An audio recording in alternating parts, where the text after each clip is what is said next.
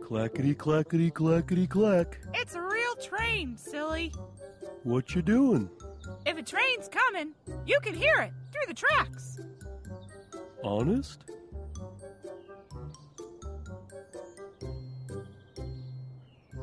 Hmm, Oh, Goliath, you don't hear anything.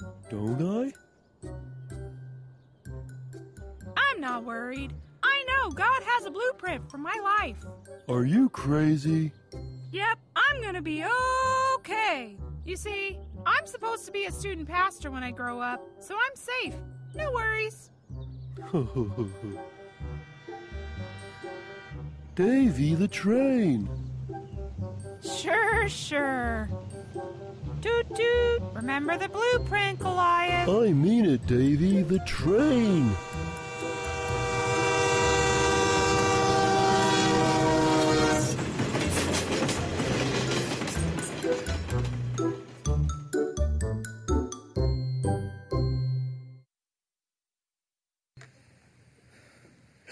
Videos just keep getting better, don't they?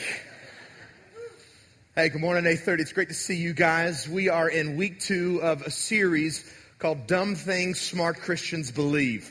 Now, if you couldn't be here last Sunday, uh, let me mention two things. All right, first, I would strongly encourage you this upcoming week to take 30 minutes out of your life and to either watch or listen to the message you missed from last week. All right. It was such an important message. It's one that I really want every person in our church to hear. And in a lot of ways, it set the tone for this entire series. So, uh, again, make time for that this week if you will. And then secondly, I, I want to share with you what I shared last week as to why we're actually teaching this series because I believe it's important for you to know. All right.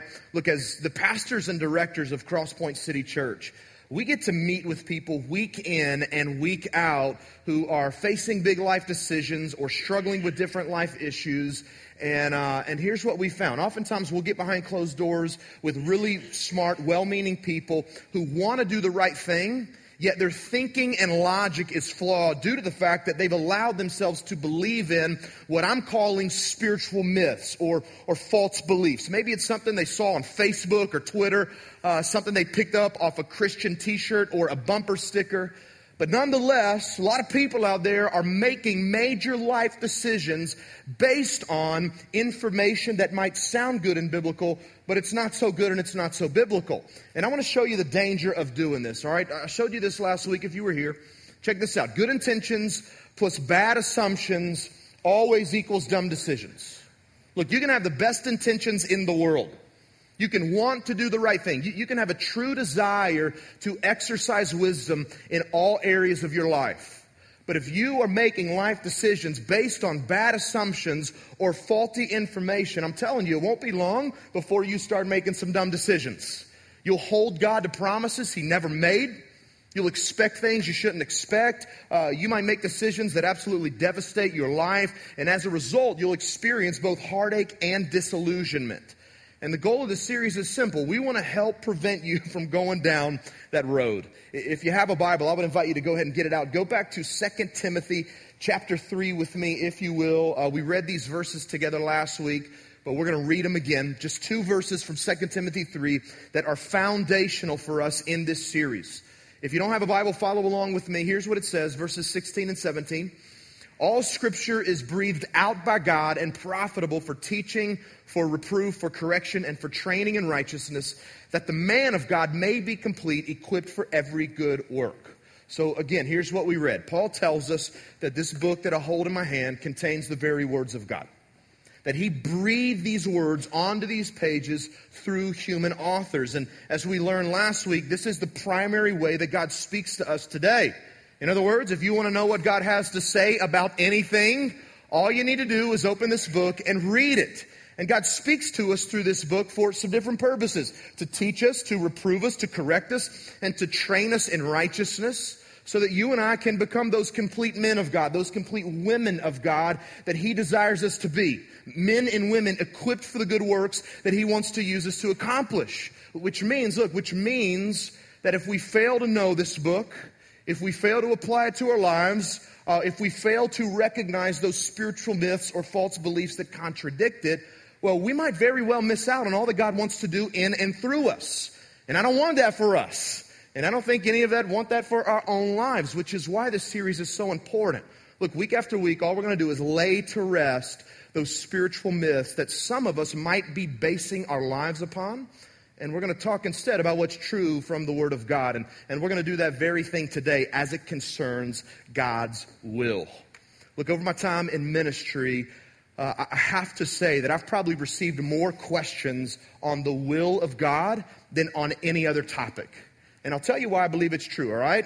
Because when we face those major life decisions, uh, decisions like who to date or who to marry, where to go to college, uh, what job to take, where to live, where to send our kids to school. Let's be honest. We don't want to blow those decisions, do we? And because we don't want to blow those major life decisions, oftentimes when we're facing them, we have a heightened interest in the will of God. We might pray more because we want to hear from Him. We might come to church more, hoping that we're just going to hear something that, that gives us clarity on what it is we should do. Uh, some of us, we might ask God for signs, right? Like, God, if, if I'm supposed to marry this person tomorrow morning, 8 a.m., would you just let a cloud in the shape of a cross appear over my house? And, and then I'll know, then I'll know. Some of us, we might even do that Bible roulette thing that people do at times. You know what I'm talking about? You need an answer, so you get the Bible out and you close your eyes and you kind of flip through the pages and you put your finger down and you just hope that it says something life altering. I'll tell you what I've realized as I've watched people over the years try and determine God's will for their life. I've realized that most people, and please hear me when I say most people, because I truly believe that the majority of people buy into the spiritual myth that we're talking about today.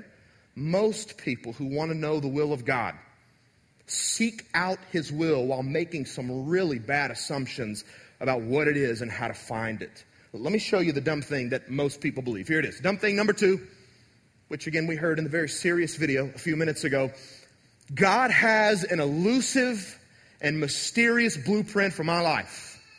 That's what people tend to believe about the will of God. That there are two bad assumptions that that uh, that are found in this statement. We're just going to walk through them. Right? The first is this: that God's will is is elusive and mysterious. You ever felt like that? You want to know the will of God, but but God has made it really difficult for you to find it. It's almost like He's hidden it. You just need an answer, but God is sending you on this cosmic treasure hunt in order to find the answer you need. And your worry is this that, that even if you find the answer, it's going to be so mysterious or so obscure that you might miss it. You ever been there before? Can I just tell you this way of thinking is completely unbiblical? As we're going to see today, look, the will of God is neither elusive nor mysterious. God is not playing some torturous game of hide and seek with his plans for our lives. That's a dumb thing to believe. The second bad assumption that people make about the will of God is this that it's a blueprint. Think about what a blueprint is. A blueprint is a specific set of instructions for a building project that spells out everything in exact detail, right? And if you want to complete that building project successfully, what you have to do is follow that blueprint exactly. And if you don't, you're going to have some major problems on your hands, aren't you? I mean, for example, imagine this. Imagine you and I, we decided to build a house together. So we go out, we, we hire an architect, he draws the plans up for us, and we start to follow those plans as we're building our house. But, but somewhere along the way, we decide, you know what, we're, we're just going to make some adjustments on the fly. We're going to ignore certain parts of this blueprint. And we start measuring walls incorrectly. Uh, we poured the foundation to be a different size than, than what was stated in the blueprint. We decided we want to make the pitch of our roof a different angle than the blueprint stated. By the end of that project, what we're going to have is either a really jacked up house or no house at all. Are you with me? You see, blueprints are meant to be followed, not messed with. And again, this is the really bad assumption that that a lot of us believe about the will of God, that the will of God for our lives is a highly detailed set of plans developed by God Himself, meant to be followed exactly. We'll assume that there's that one person out there we're supposed to marry. There's that one job we're supposed to have, that one school we're supposed to go to. Um, that there's, that, there's that one house we're supposed to buy and live in. And if we get it wrong, if we make one small mistake, then we're in big, big trouble. Look, can I again just tell you, dumb thing to believe. It's unbiblical. Look, I know this is probably going to make some of us squirm, but just stick with me. Look, can I tell you, God doesn't have a blueprint for your life. He never has, and He never will. And I want to show you two big reasons why it's dumb to believe otherwise. All right, if you're taking notes, you can write these down. First, uh, when you believe that God's will for your life is that elusive, mysterious blueprint, here's what happens uh, you begin to live in fear instead of faith. You begin to live in fear instead of faith. Uh, I know it's early, but I'm going to ask us to turn our brains on for a moment if we can and to apply a little bit of logic here, all right? Think about the implications of this elusive, mysterious blueprint belief with me, if you will, all right? Think about it. Um, if there truly is that one person, just that one person out there that you're supposed to marry, and you make a mistake and you don't marry them and you marry somebody else, think about that. What happens? Well, now you've married somebody that somebody else was supposed to marry, and, and the person who married you is, is married to you and not the person they're supposed to be married to. And the people that you guys were supposed to marry, they're marrying somebody else. And, and because of your one mistake, you have now messed up marriages for all times. Think about this. What if there's that one job out there you're supposed to have, that one job, and you take the wrong job? Now you're working a job that somebody else is supposed to be working in and they're working in a job that they weren't supposed to have, and, and now other people are unemployed and, and they can't eat because they're not making money, all because you took the wrong job. You, you messed up the entire job market. Again, think about your house. If, if there really is that one house out there you're supposed to buy, and you buy the wrong one. Well, now you're living in a house that was meant for someone else, and, and somebody else is living in your house, and, and there's a family out there who is now homeless because you've wrecked the whole housing market. Are you with me? What a dumb thing to believe. And when you tend to believe that, that elusive, mysterious blueprint belief, here's what happens. Your only option is to live in absolute terror or fear. And here's why. Because if you make one wrong move, you not only ruin your life, but you ruin the lives of countless people that you don't even know. And, and as a result, here's what's going to happen. You're going to hesitate when you make, uh, or when you're approaching major decisions in life. You're going to overthink things. And chances are you're going to pass by some pretty amazing opportunities that could have been great blessings in your life. And I just want you to know look, God doesn't want you to live that way. His desire is not for you and I to live in fear. What he wants instead is for us to walk by faith, to trust him as we approach those major decisions in life for the wisdom that we need. And so, again, I just want you to know that, that believing otherwise, man, this becomes your life. And again, God's plan is, is not fear, instead, it's faith. The, the second dumb thing that happens, the second bad thing that happens when you believe that dumb belief is this you tend to focus on finding instead of becoming. You focus on finding instead of becoming. Uh, it, it, always amazes me when people will come and, and they'll ask for prayer or advice regarding God's will uh, while blatantly ignoring his already revealed will for specific areas of their lives. And I'll give you a few examples of what I mean so that you understand where I'm going, okay? Uh, maybe it's the person who would say, you know, I, I need to know God's will on whether or not I should marry this person I'm dating. God, show me, God, tell me, God, I need an answer. Uh, but as they're asking all those questions and, and seeking the will of God, they're sleeping with that person that they're dating and they're ignoring God's already revealed will for how to date and for their sexuality. And they've never stopped to consider, not once, that maybe God's not giving me the answers I want on marriage because I'm ignoring what He's already told me to do when it comes to my dating life. Uh, maybe it's that person who, uh, who wants an answer on their job. God, I, I, need to know your will for whether or not I should stay at my job or, or, leave my job. God, I need an answer. But as they're asking those questions of God, uh, they're showing up to work late they're leaving early. They're lazy. They refuse to submit to the person in authority over them, otherwise known as their boss. And again, it's never once dawned on them that, that maybe God's not speaking, maybe God's not, not showing me the answers I want and I need because I'm busy ignoring what He's already said in His Word about hard work and, and, and the, the importance of submitting to people in authority. Like, I'll give you one more. Maybe it's that person who is asking God, God, should I make this major purchase? Or God, should I invest in, in this thing financially? But as they're asking God His will on, on those big decisions, they're not generous. They're not given financially. They're not investing in God's church and in God's kingdom. And again, they've never once stopped to think that, that maybe God's not giving me the answers I want and need because I'm ignoring what He's already said about money and financial stewardship. See, this is one of the major problems with that elusive, mysterious blueprint belief. It changes your focus from becoming the person that God wants you to be to finding that thing that you want to find. And as a result, here's what you do. You, you turn God into nothing more than a consultant as someone you look to for wisdom and advice on the major decisions of life, but as someone you're not particularly interested in hearing from on the day to day stuff. Look, if you're taking notes, I want you to write this down, all right? God doesn't do consulting, He just does God. God doesn't do consulting, He just does God. I want you to understand, this is so important. I want you to understand that you cannot ignore God in all that is important to Him and only involve Him in those things that are important to you.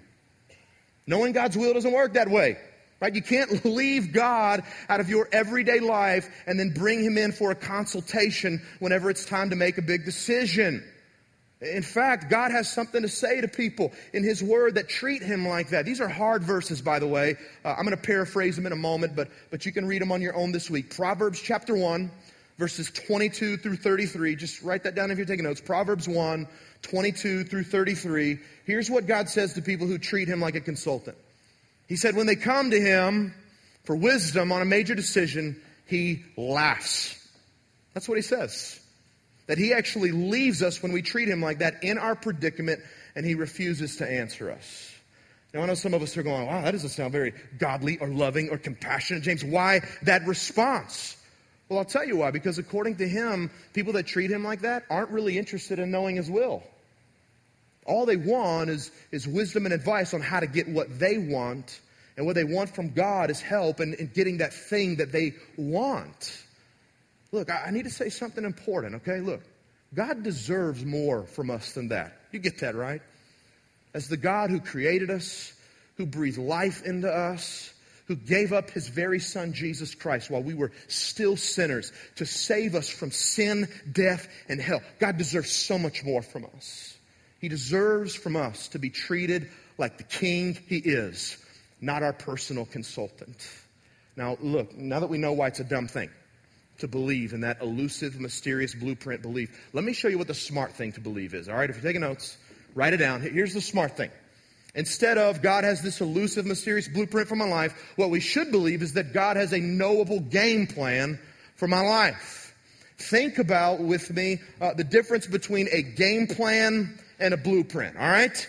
Instead of spelling everything out in exact detail, a game plan instead consists of some general guidelines, some general principles that at the end of the day provide a lot of room and a lot of flexibility for adjustments as the game unfolds. Like, for example, in a football game.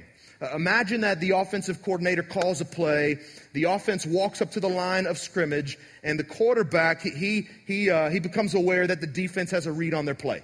So he's got some options in that moment, right? Uh, he might call an audible and change the play in that moment. Uh, he might go ahead and snap the ball, but instead of throwing to his primary receiver that he knows going to be covered, he might throw to a different receiver. Uh, if he recognizes that the linebackers are getting ready to blitz, he might hike the ball, snap the ball, and tuck it and run instead of trying to throw it. But there are also some things that the quarterback can't do in that moment, right? He, he can't like run out of bounds and then sneak back onto the field. He can't throw a pass to an ineligible receiver. Like the guidelines of the game prohibit that. The beautiful thing about a game plan, though, is this. A game plan, again, provides room and flexibility for adjustments to be made on the fly so that the plan is successful. Look, plan A doesn't work. What do you do next? We go to plan B. Plan B doesn't work. Go to plan C, and so forth, right? Which, again, not the case with a blueprint. If plan A doesn't work, there is no plan B. It's back to the drawing board. You go. Look, I want you to understand, this is important. Look, there might be instances in your life in which God does have a very highly detailed, specific plan in mind for you. You know, you'll find examples of that throughout the scriptures. God tells a person, hey, marry this person. God tells a person, hey, I want you to do this thing or go to this place. There might be instances where that's the case, but hear me. Look, those instances tend to be the exception, not the rule. Most of the time, what God has for our lives is a game plan. He has a plan for us that includes flexibility and freedom for you and I to make decisions, wise decisions, based on the guidelines and principles that He's already made known to us in His Word. Which is why finding the details of God's will can feel really difficult at times. Look, sometimes they just aren't there. Like you might be asking God, God, who should I marry? God, what job should I take? God, what house should I buy? What about my car? What, what college should I pick? You're asking God those questions, and, and what God is saying back to you most oftentimes is this I don't care, you pick. I've given you my word, I've given you my principles, I've given you the guidelines to live by. I've already told you how to think, how not to think, how to live, uh, how not to live, what to do, what not to do. You, you have all that you need to make a wise decision. So on this one, I'm just going to leave it up to you. Look, if you're struggling with what I'm saying, and I know us churchy people, I grew up in church, so us churchy people, we might be really struggling. What? God doesn't have a blueprint? What? Look, if you're struggling, think about it like this. Think about it like this. Have you ever considered that God is more interested in how you live than in where you live? That He's more interested in how you work than in where you work? You ever considered that, that God might be more interested in how you drive than in what you drive. Some of us, man, we just got real convicted, didn't we, in that moment? What about this? You, you ever considered that God, He might be more interested in how you do marriage than in who you marry? Look, God has a game plan for our lives, for all of our lives. And the beautiful thing is this His game plan is knowable because it's right here in the pages of this book. And because His game plan for our lives is knowable, the good news is this we never have to guess at His will um, if you have your Bible open, I want you to go to Romans chapter 12 with me. This is actually kind of the, the, the meat, the, uh, the passage that we really need to hone in on. Romans 12. We're going to read a couple verses together because I want you to see that what I'm telling you is true, all right? Paul's speaking Romans 12. We're going to read verses 1 and 2. Here's what he says. He says, I appeal to you, therefore, brothers, by the mercies of God, to present your bodies as a living sacrifice, holy and acceptable to God, which is your spiritual act of worship. Do not be conformed to this world, but be transformed by the renewal of your mind. Look, that by testing you may discern what is the will of God, what is good and acceptable and perfect. So look, look, look at this. Paul tells us right here at the end of verse 2 we can know the will of God. Isn't that beautiful news? You and I, we can know it. But, but in order to know it, look, it goes back to what I've already touched on earlier. Knowing the will of God isn't so much about finding something it's about becoming someone. Knowing the will of God isn't so much about being informed, it's about being transformed. And to become that transformed person that can always test and know the will of God, Paul in this passage tells us to do two specific things. All right, if you're taking notes, write it down. Here it is. You want to know God's will? Here it is. Obey God completely, learn to think biblically.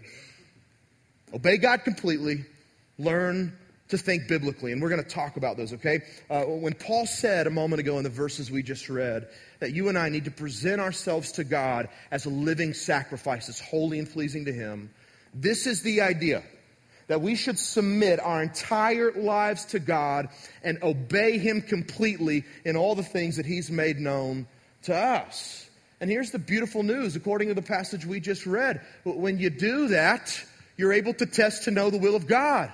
Now, obedience, according to Paul, this is huge. Uh, obedience is something that we do not out of duty, out of a sense of guilt, out of a sense of obligation.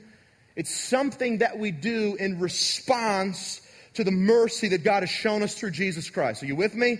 So if you're coming to church or giving or serving or, or trying to live a moral life just because you want to keep God off your back and you want to make him happy, you're obeying for the wrong reasons. Obedience is our loving response to the God who has poured out his love and salvation on us freely and graciously. And again, when we obey him in the things we already know, the beautiful news is we can know his will for our lives. So let me make it real practical for us, okay? And I'll go back to some of the examples I've already used. Uh, single people in the room. I know it's 8:30. We got a lot of married people in here, but I think we got a few single people. Single people, listen to me. Look, when it comes to that person that you're asking God, am I supposed to marry him? Am I not supposed to marry him? Can I just give you some free advice? Look, instead of asking that question, the first question you need to ask yourself is this Am I obeying God in my personal life and in my dating relationships? And look, if you're not, start there. Single people, look, You want to know how to pick the right person? You want to marry that right person? Here's the advice I'd give you. Stop working so hard to find them and focus on becoming that godly person that will attract them. Are you with me? You can thank me later. All right, married people.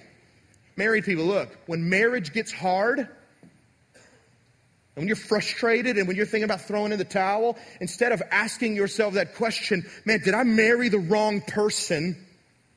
The question you need to ask yourself instead is this Are we obeying God in our marriage? Are we doing marriage His way? Can I just tell you, if you're a married person in the room, you are married to the right person. And can I tell you how I know that? Look, you're married to them. You're in it. And the choice you have now is to do marriage God's way or to do marriage your way. And I'm just telling you, look at me. If you want to experience the marriage God has for you, you want to know His will for your marriage, you have to obey God in what He's revealed about marriage. And if you refuse to do that, can I tell you, it doesn't matter who you get married to, it's always going to feel like you're married to the wrong person. And here's why because marriage, look at me, marriage isn't so much about finding the right person as it is about becoming the right people. You with me? Let me uh, use this one. Um, for those of us in the room who are asking God that question Should I make this major purchase? Uh, should I invest financially in, in this opportunity? Instead of asking yourselves those questions first, the question you need to ask first is Am I obeying God with my money? Am I giving? Am I sharing? Am I practicing generosity? Am I investing in God's church and in His kingdom? And if you're not, look, you have to start there. If you want to know the will of God for your life, it begins and ends with obedience. Obedience always leads you to becoming that person that God desires you to be. And look, don't forget, knowing the will of God, it's not so much about finding something as it is about becoming someone. And if you're the person in the room that goes, ah, that's dumb, James, obedience dumb. I don't know if I want to do that. I'm just going to tell you, God's will and His plan for your life is always going to look great. It's always going to look fuzzy. And chances are you're going to make some dumb decisions. You have to obey God completely. The next thing, you got to learn to think biblically. Got to learn to think biblically. Uh, imagine that athlete who uh, refused to show up to all the team meetings. Imagine the athlete that refused to learn the team's playbook. Do you think that athlete's going to have a clue on the team's game plan? Answer's simple, right? There's not a chance in the world. And can I tell you the same is true for us when it comes to God's plan or His will for our lives? Look at me. If you skip out on all the team meetings, they're not important to you. By team meetings, I mean gatherings like this. Uh, I mean groups in which you are surrounding yourself with other uh, Christian brothers and sisters and you're digging in the Word together, praying for one another, encouraging one another. If you uh, don't make the time to learn the team's playbook, if you will, this book that I'm holding in my hand, I'm going to tell you look, you are always going to feel lost when it comes to God's will and His plan for your life.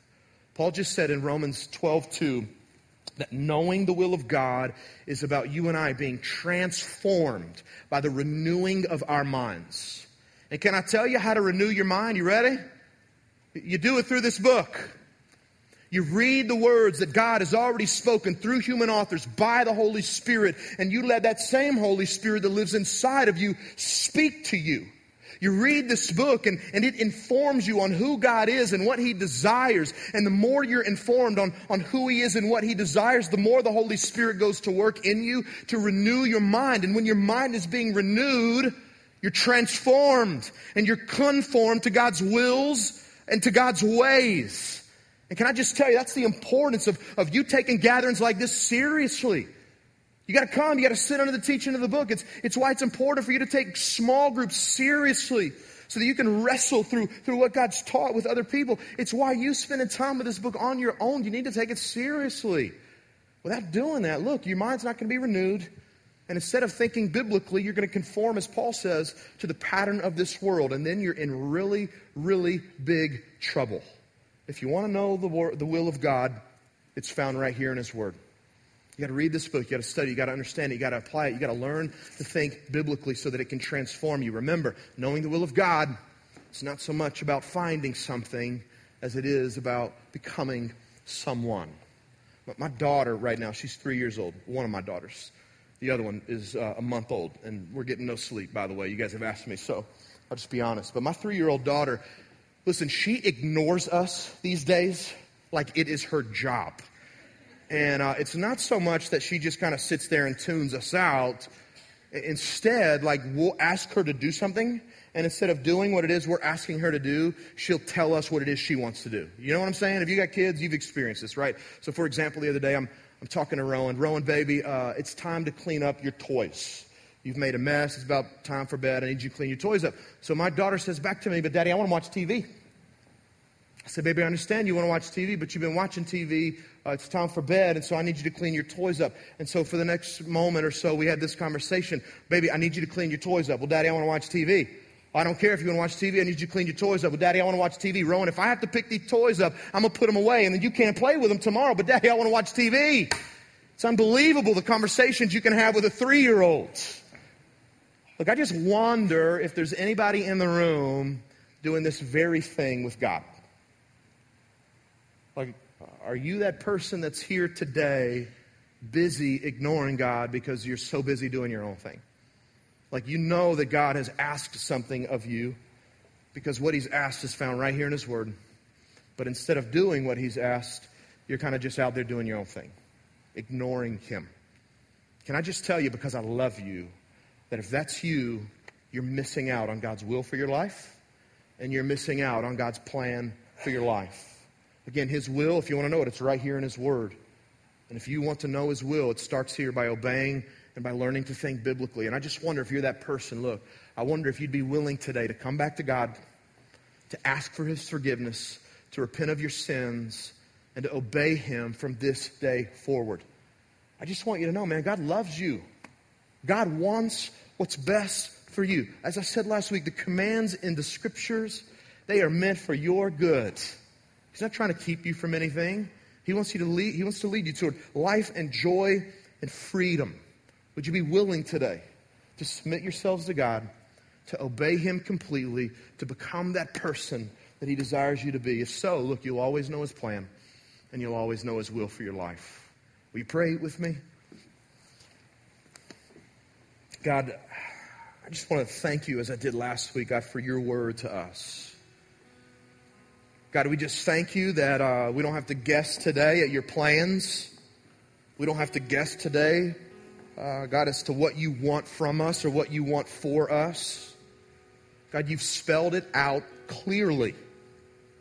And God, and instead of trying to find those things that, that we want to find, the answers that we think we need, God, I'm just praying that, that something might shift in us today. And God, we might spend more time striving each day in view of your mercy, through the power of the Holy Spirit that lives in us, to become the people that you desire us to become. God, help us to trust that in those moments when we're not so sure what to do, that if we'll just do life your way, God, that you'll make it clear. God, and help us to, to know as well that, that even if we make some dumb mistakes and, and dumb decisions along the way, God, that you're not going to doom us for the rest of our lives. God, that we can choose obedience and repentance on the back of, of big mistakes and know that grace and forgiveness is waiting on us. So, God, I don't know where we all are today, God, but you do. You know our hearts. You know what's going through our minds right now. You know what we're wrestling with. You know those things that, that we want answers on. God, my prayer is that you would just speak and move in the next few moments in ways that we need. I pray that you would convict us of our sin. God, if, if sin is present, God, that you would show us the error of our way if we're that person guilty of, of treating you like a consultant rather than a king. God, if we're that person uh, so bent on, on doing what we want to do instead of what you want to do, God, show us that. And God, I pray that you might send us out of this room today on a different path, God, with, with a different direction in life trusting you. God, again, we love you more than we can express in words. And we thank you for your great love for us that you've shown us through your Son, Jesus Christ. And God, we pray all these things in His name. Amen.